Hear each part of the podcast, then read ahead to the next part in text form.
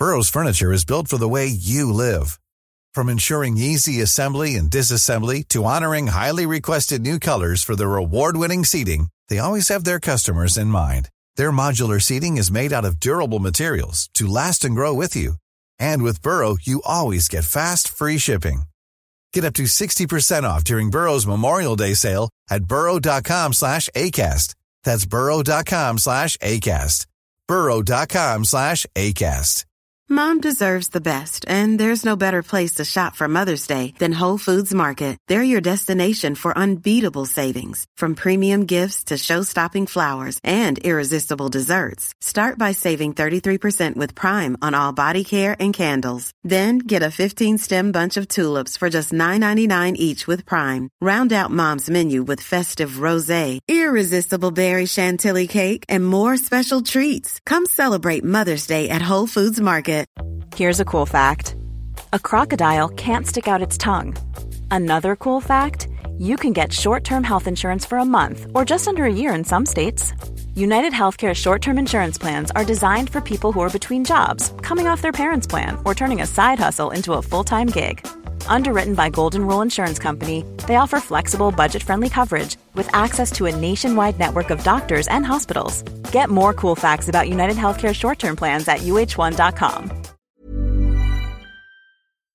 Well, what a day Sunday was for NRL Fantasy, especially if you're a, a, an owner of my one of my teams. It, uh, didn't go too crash hot, especially this Eels and Titans game. If you, you tune into the, the live stream or my live reaction for this game, I didn't get too annoyed, but know, thankfully I didn't stream the second half because I was getting pretty annoyed with the the scoring that was on display from my players, especially. And this was just a terrible game for the types of players that I wanted in my, or I had in my squad, with you know nine, 10, you know, 10 tries in the first forty four minutes. There was just no flow to the game if you were a middle guy, and considering I had someone like Dylan Brown, who makes a lot of tackles. Um, and a lot of times he ended up making a run on the fourth play, and then they scored in the last, or you know, scored down his side. It was just a bit of a pain in the ass. And then he ended up getting moved to the centres when um, when Russell went down, so that ruined his scoring. We then see Reed, Reed um, not getting the tackles that he normally would. You know, kicked well out of dummy half, but just wasn't a great game for those types of players. And obviously a bit better if you're on if you're on an edge, but yeah, just a very stop start game and you know, to Eels to get away with 32-28 was you know, lucky for them, but they didn't play very well, let's be honest. And, and just um, defensively, both teams weren't great. Um, and then just they just both struggled in the second half. So that was that. But yeah, welcome back to NRL Fantasy Analysis, guys. Please hit like and subscribe. If you are new here, or if you are one of those people that uh, you know watches here and there, hit that subscribe button. I'll be posting a lot of videos over the uh, over the season. So, Shawnee Lane, he he was targeted a lot uh, on that left side, and, and Brown wasn't someone to pass to him a lot, which was annoying as well. Uh, very different to what happened in the trials, so it's very hard to uh, to gauge a lot of these things. But anyway, he was solid, got a line break and a try. I wouldn't be expecting that each week, and, and maybe not 80 minutes each week when Dylan Brown, uh, Nathan Brown comes back.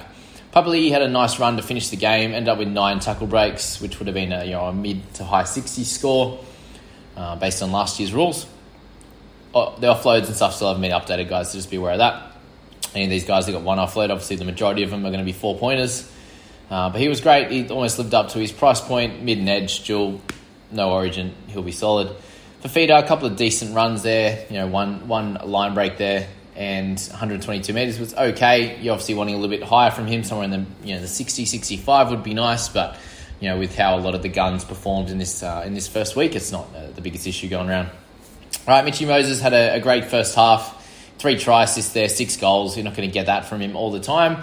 And obviously, uh, you'll expect the, the kick meters to be up a lot more as well. So he was solid. Four missed tackles was you know, about normal for him to go along with uh, you know, the, the all the attacking stats he gets. So 51 you'll take, especially with the, uh, what majority of the Parra guys scored in this game.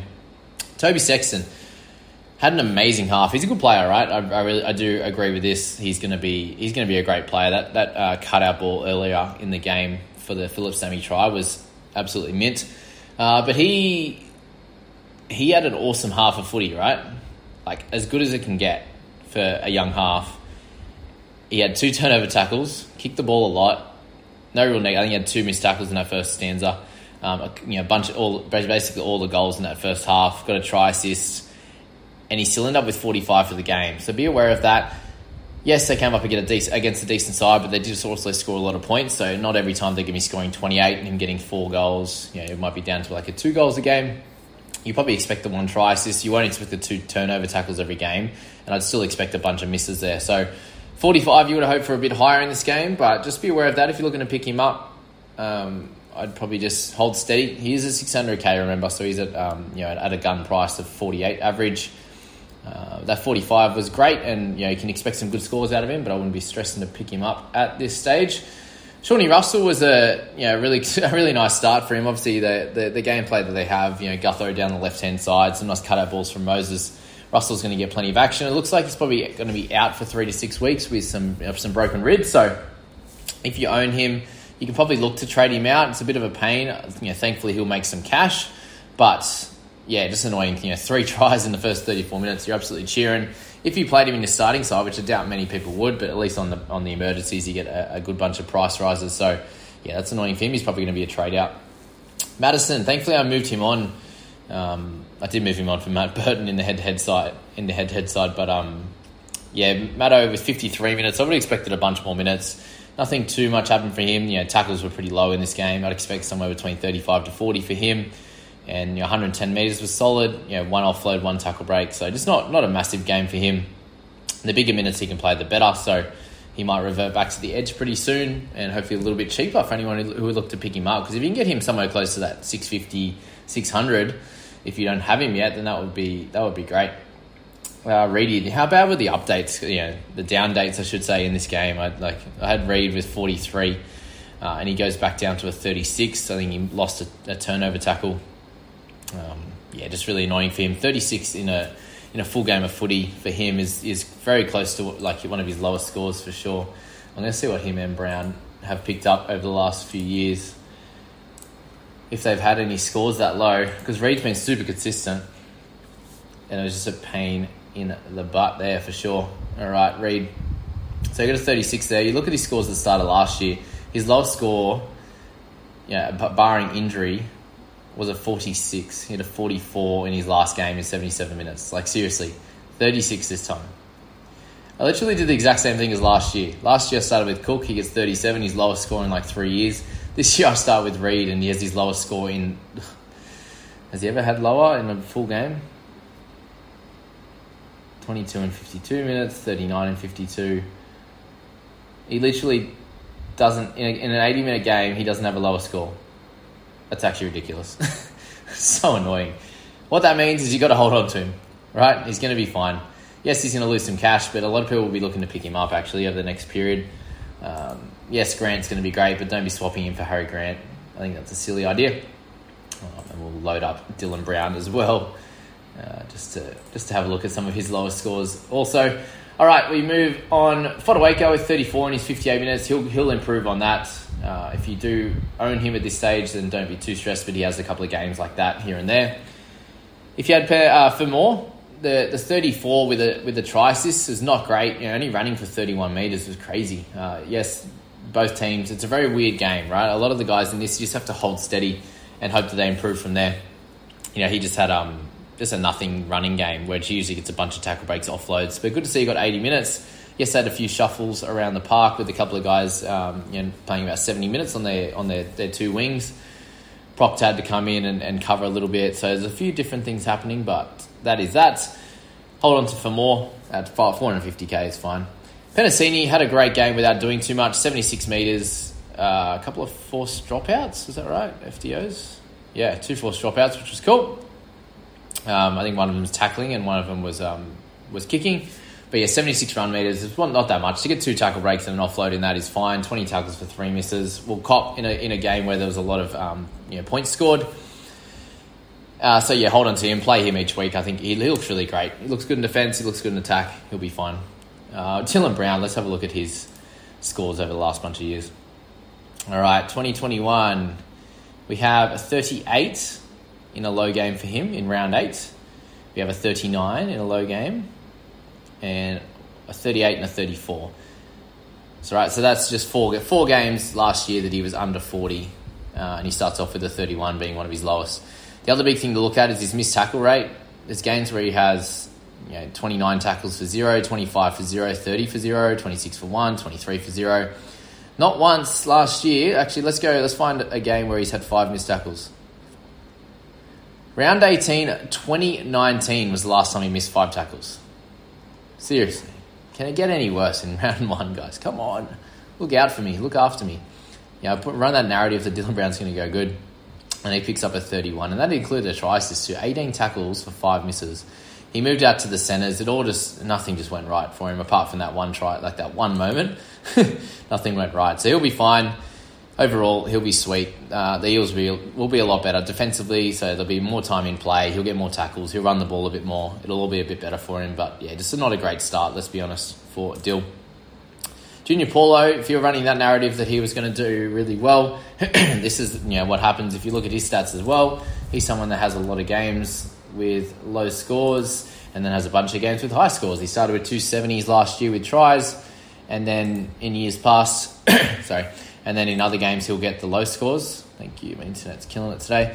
Um, but yeah, a 39's in there. He's got 27s, he's got 33s, 24s, 46, 38, 40. So this is more more like um, Junior Paulo, whereas other guys like Brown and Reed is very, very out of character. So I'd be worried if you picked up Paulo thinking he was going to do really well this year. Yes, he didn't have any offloads. That'll come. He'll have some improved scores for sure, but he's going to be volatile. Can you handle that? All right, just a couple ago, Gutho with 19. he looked pretty solid, to be fair, uh, early on with that try assist, but, you know, three three missed tackles, two errors. He had three forced dropouts, so he's solid that way, but, yeah, not ideal.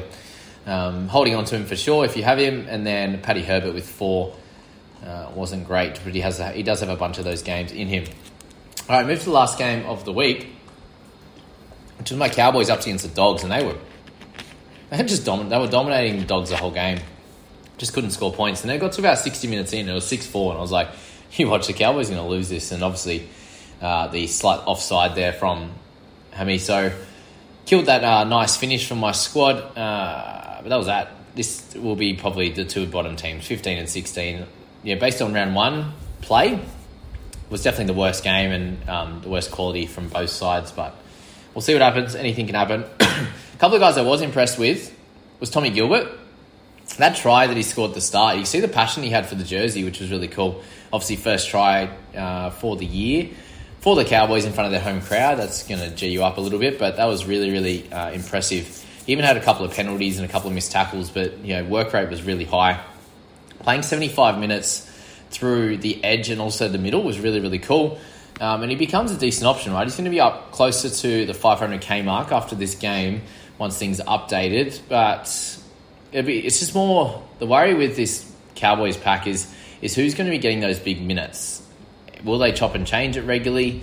And they have Reuben Cotter coming back in. What happens when he plays? There's a, there's a few question marks. And someone like Jeremy Nanai, he he looks like he's a really really good player. I'm really high on him. After last night, you know the one missed tackle you know, we can probably see him getting another missed tackle or two just in, in, in better uh, games against better teams, for example. But, you know, a nice work rate of 32 tackles there on an edge. Obviously had a line break, but just, you know, super solid player. 150 metres for three tackle breaks.